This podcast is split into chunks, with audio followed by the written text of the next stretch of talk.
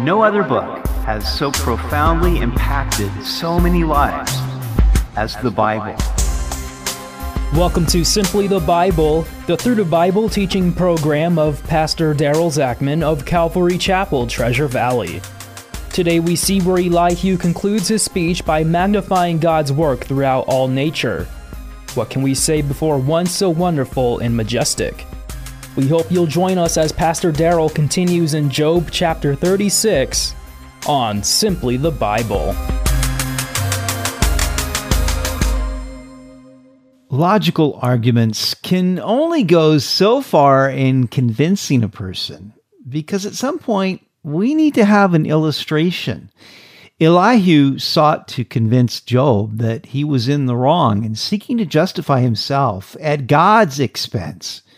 Now, having made this point, Elihu turns to magnifying God in his wonder, his power, and his majesty. It is true that the higher opinion we have of God, the more we see God as He truly is, the more we see ourselves as we truly are.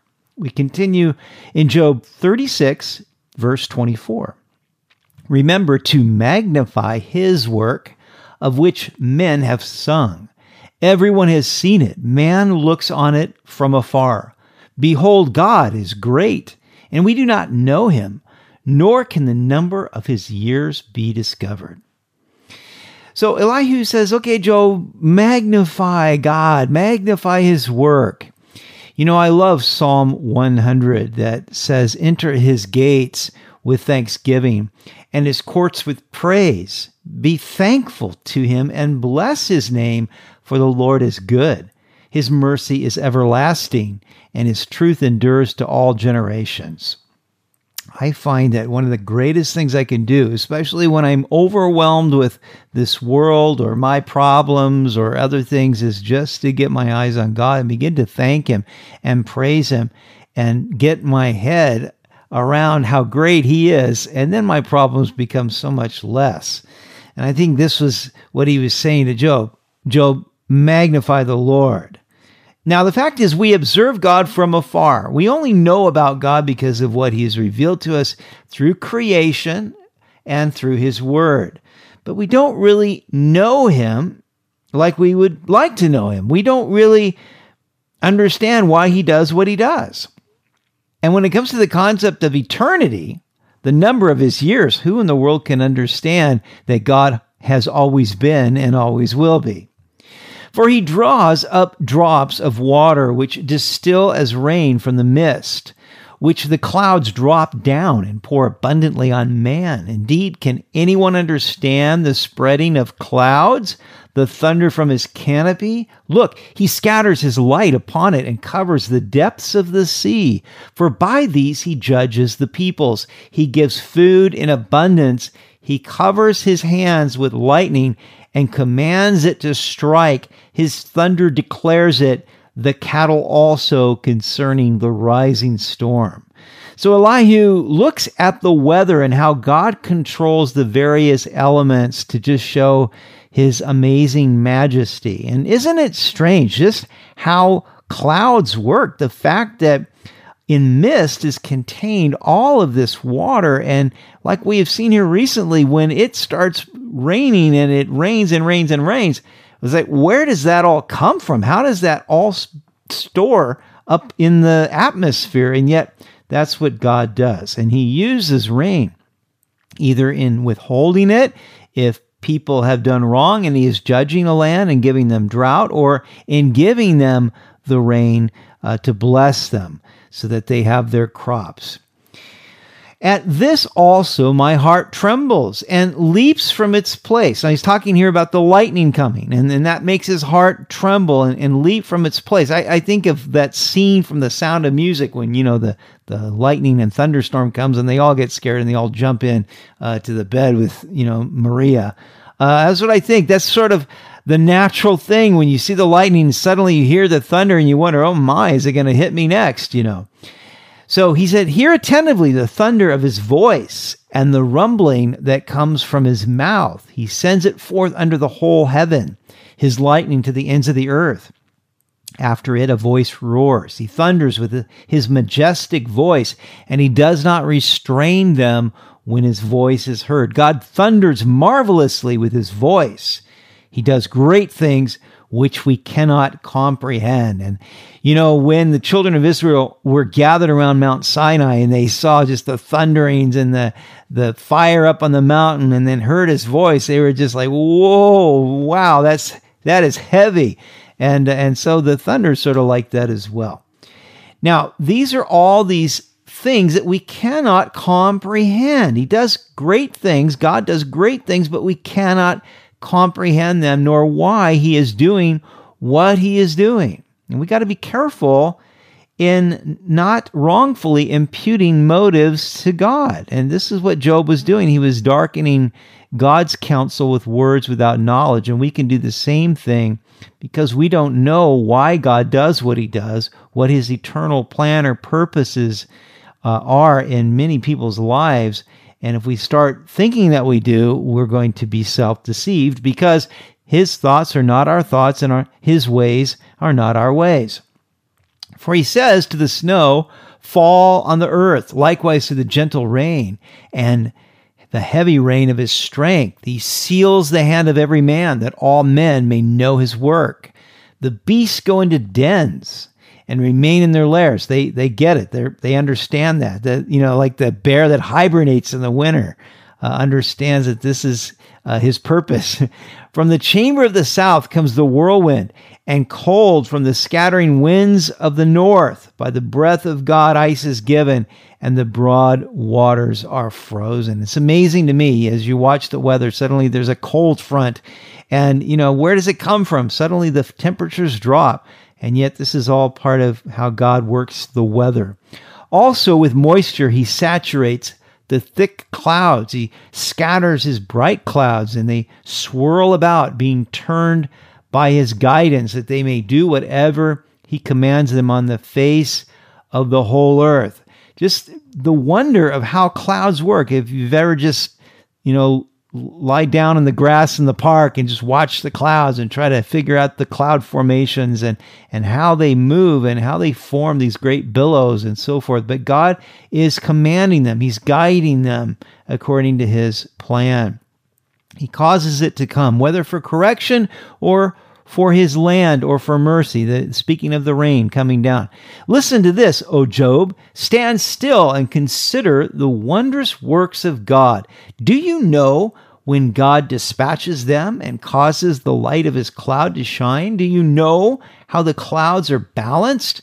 Those wondrous works of him who is perfect in knowledge. Why are your garments hot? when he quiets the earth by the south wind. So this you know, warm, probably hot, sort of desert wind that would come in. With him, have you spread out the skies, strong as a cast metal mirror? So, just who do you think you are, Job? Were you with him when he spread out the skies? Now, God himself will take up a similar argument with Job a little bit later on, and he will say, Where were you, Job, when I laid the foundations of the earth? Tell me if you have understanding. Do you know all about it? You know?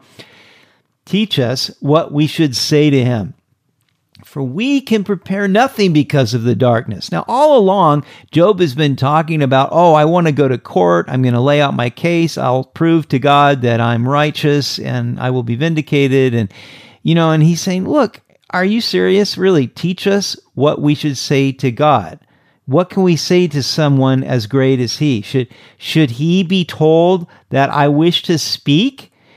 A man were to speak, surely he would be swallowed up. What can you say before God? How are you going to make your defense? You know, I think sometimes people get so arrogant. They say, well, you know, if I'm going to stand before God, I'd give him a piece of my mind. I'd show him what I think, you know. Oh, yeah, right. Anytime God shows up, people are just sniffing carpet. That's all they can do.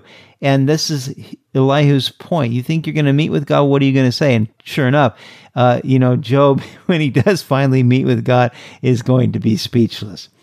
Even now, men cannot look at the light when it is bright in the skies, when the wind has passed and cleared them. He comes from the north as golden splendor. With God is awesome majesty. As for the Almighty, we cannot find him. He is excellent in power and judgment and abundant justice. He does not oppress. Therefore, men fear him. He shows no partiality to any who are wise in heart. So, Elihu magnifying here the Lord in his power, in his justice, but also his compassion. And the more we come to know him in his attributes, the more we are inclined to worship him. Elihu wanted to lift Job's eyes off of himself and onto God. He wanted Job to see how great God is in his glory in the creation that he has made. And I think that that is just such a wonderful thing, just to be able to look up into the stars and the sky and to know how grand the universe is, how vast it is. And you see all of these things that God has made, and you realize how puny we are, how small this little earth is in comparison with the vast, you know, thousands of light years across uh, the Milky Way galaxy is, you know, and then we're just one of billions of galaxies. And you realize, oh my goodness, I'm nothing in comparison to such a mighty God. And of course, the scripture does say that He remembers our frame. He knows that we are but dust. We're made of dust, and yet He's breathed in us the breath of life. But who are we that He should even take any notice of us? And, and this is Elihu's point. It's like Job, you're you're way too self-absorbed here. You're so focused on your own suffering, but you do not see how great God is and who you are in comparison to him. And of course, this is exactly what's going to happen to Job when God does show up in all of his wonder and his power and his majesty. Job will say, I have heard of you by the hearing of the ear, but now my eye sees you. Therefore, I abhor myself and repent in dust and ashes. And, you know, that is truly what happens when someone sees God for who he is. And, and this is why I think when we see people that are just living for themselves or they're hurting other people or they just think that they're all that, you know, the thing is is that we want to maybe try to set them straight and this is what job's friends tried to do and it didn't work at all.